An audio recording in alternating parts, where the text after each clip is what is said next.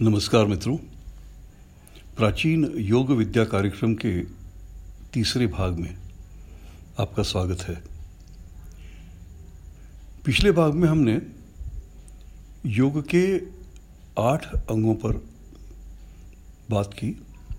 उसमें से पहले पाँच अंगों पर विशेष चर्चा की, जिसमें हमने उन पाँच अंगों का स्ट्रक्चर देखा और उनका आपसी संबंध क्या है, ये समझने का प्रयास किया। इसका हेतु ये था कि हम अगर ये जाने कि उनका आपस में संबंध क्या है तो हम सही जगह पर सही ज़ोर दे सकेंगे। वो जो पहले पाँच अंग थे जिनकी बात मैं भी कर रहा हूँ, वो हैं यम, नियम, आसन, प्राणायाम और प्रत्याहार।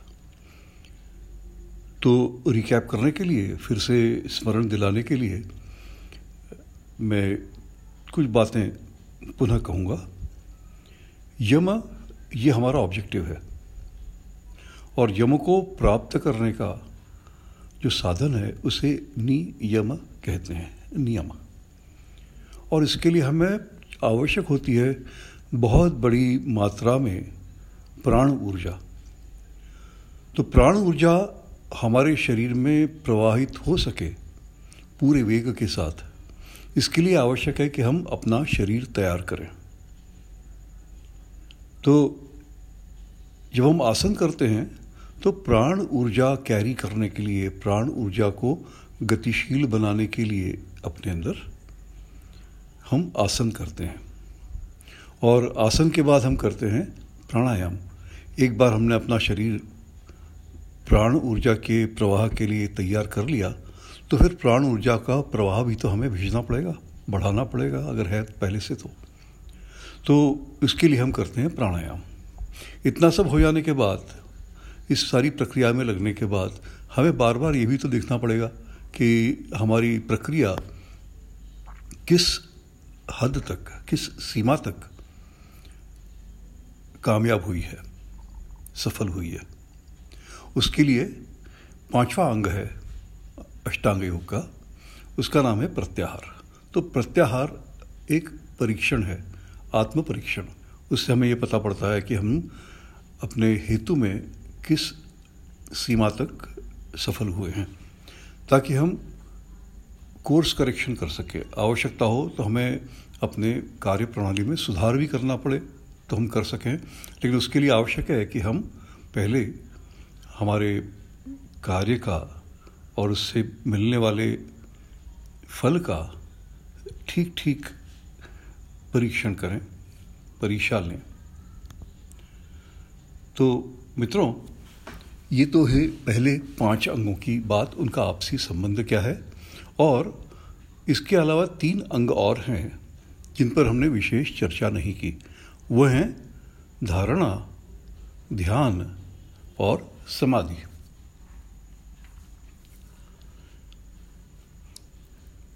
तो इनकी चर्चा हम अभी भी नहीं करेंगे। अभी तो हमें पहले पाँच अंगों पर ही चर्चा करना है।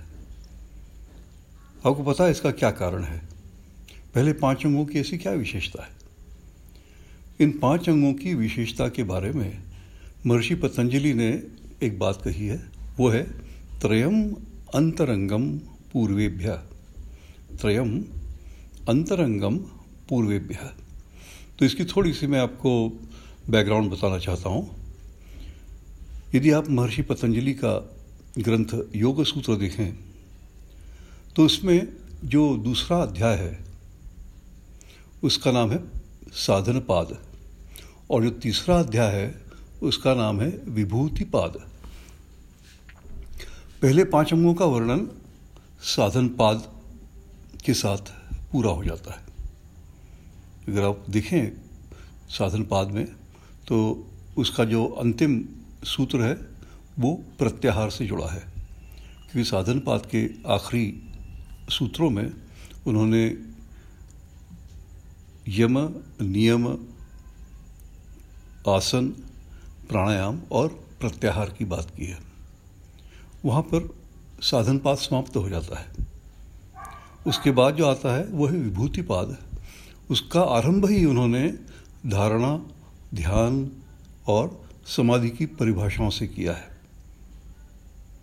इस पर से आप क्या निष्कर्ष निकालोगे? मैं तो इस पर से ये निष्कर्ष निकालता हूँ कि जिस अध्याय का नाम उन्होंने साधन पाद दिया है, उसमें अगर वो वर्णन करते हैं यम नियम इत्यादि का तो ये पाँच अंग निश्चित रूप से ही साधन है। ये निष्कर्ष मैं निकालता हूँ। और ये सच भी है। फिर अगले अध्याय में विभूति पाद में उन्होंने बात की है, धारणा, ध्यान और समाधि की।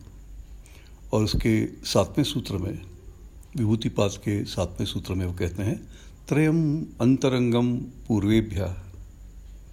त्रयम मीन्स ये तीन, धारणा, ध्यान और समाधि। ये तीन अंतरंगम पूर्वेभ्या। तो ये महत्वपूर्ण तो हैं ही। इसमें कोई संदेह नहीं, बहुत महत्वपूर्ण है।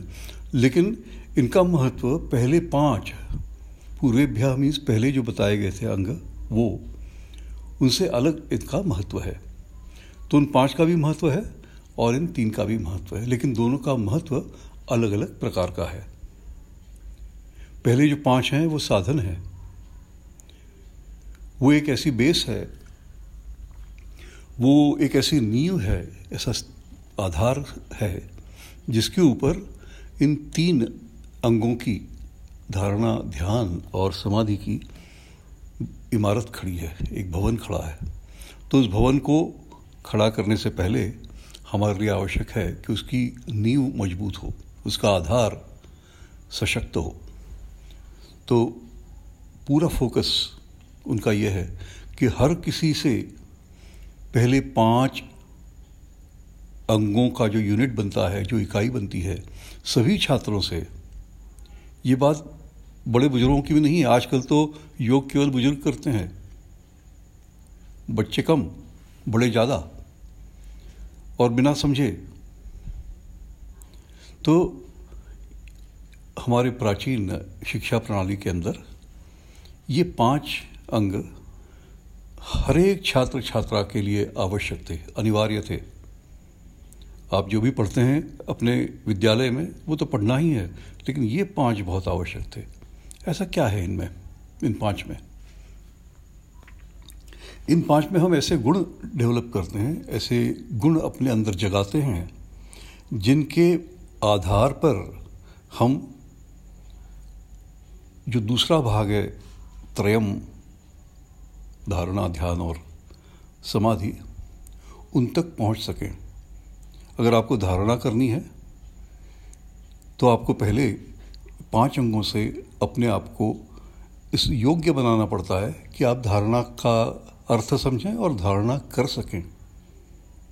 अन्यथा, धारणा, ध्यान, समाधि, इसका आपके लिए कोई अर्थ नहीं है। तो हमें सबसे पहले हर बच्चे को, हर छात्र छात्रा को पहले पाँच अंगों की सहायता से सशक्त करना है। ये मुख्य हेतु है। और इसीलिए मेरी दृष्टि में ये जो सूत्र है, त्रयम अंतरंगम पूर्वेभ्या, ये हमारी शिक्षा प्रणाली का एक बहुत ही मज़बूत सूत्र है। ये सूत्र सेंट्रल है। हमारी भारत की जो सभ्यता है, वो अगर इतनी शक्तिशाली है कि हज़ारों वर्षों के टकरावों के बाद भी हम आज भी अपने नींव पर, अपने पाँव पर खड़े हैं।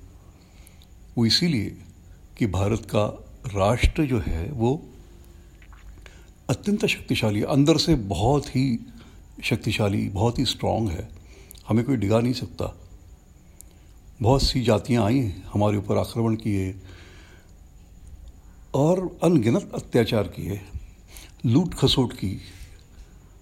लेकिन आज हम फिर अपने पैरों पे खड़े हैं और एक बात मैं आपसे कहना चाहता हूँ। हमारे देश का नाम है भारत और भारत शब्द बनाए भा और रत इन दो शब्दों से। संस्कृत में भा का अर्थ होता है तेज, रत का अर्थ आप जानते हैं। तो भारत का अर्थ हुआ तेजोमय। तो ये तेजोमय है, ये तेजोमय था, तेजोमय है, और ये राष्ट्र तेजोमय ही रहेगा। जैसे सूरज चमकता है, लेकिन अगर बादल छा जाएँ तो हमें उसकी रोशनी दिखाई नहीं देती, उसका प्रकाश हम अनुभव नहीं कर पाते। बादल छटे और वो प्रकाश फिर हमारे ऊपर आता है, चकाचौंध करता है। तो वैसे ही हर एक राष्ट्र के जीवन में ऐसा समय आता है जब उसके क्षमताओं पर बादल छा जाते हैं। और जैसे ही वो बादल हटे, वो फिर से चमकने लगता है, दमकने लगता है, देदीप्यमान हो जाता है। ऐसा मेरा देश है भारत। तो अभी धीरे धीरे बादल छट रहे हैं, हट रहे हैं, लेकिन हमें साथ ही साथ एक काम ये करना पड़ेगा कि हमारी शिक्षा व्यवस्था जिसको अंग्रेज़ों ने नष्ट कर दिया था संपूर्णतः नष्ट कर दिया था, उस शिक्षा पद्धति को फिर से जागृत करना है। और वो शिक्षा पद्धति इन पाँच अंगों से आती है।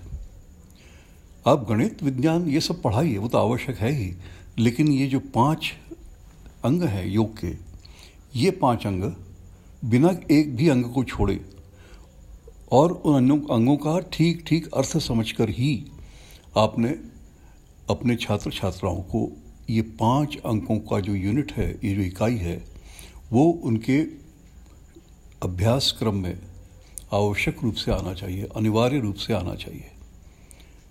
तभी हम कह सकते हैं कि भारत न केवल तेजस्वी था, देदीप्यमान था, बल्कि आज भी है और कल भी रहेगा। ये सब उस शिक्षा के आधार पर ही है, जिसको अंग्रेज़ों ने पूर्णतः समाप्त कर दिया था। मुसलमानों के आक्रमण से हमारे देश का उतना नुकसान नहीं हुआ, उतनी हानि नहीं पहुँची हमें, जितनी हानि अंग्रेज़ों द्वारा हमारी शिक्षा पद्धति का नाश करने से हुई है। हमें वापस उस शिक्षा पद्धति को लाना ही होगा। और इसीलिए मैं कहता हूँ त्रयम अंतरंगम पूर्वेभ्य। ये सूत्र हमें वो मार्ग दिखाता है जिससे कि हम पुनः हमारे छात्र छात्राओं को सही शिक्षा दें। तो मित्रों, आज मैं यही रुकता हूँ। अगले भाग में हम बात करेंगे यम नियम इत्यादि की। जो पहली इकाई है, जो शिक्षा में अनिवार्य होना चाहिए, उसको हम एक बार समझ लेंगे भली भांति समझ लेंगे, और तब आपको भी अनुभव होगा कि इसी से हमारी शक्ति है, इसी में हमारी तेजस्विता है, और इसीलिए हम इस पद्धति को कभी ना छोड़ें ऐसा हम प्रण लें। धन्यवाद मित्रों।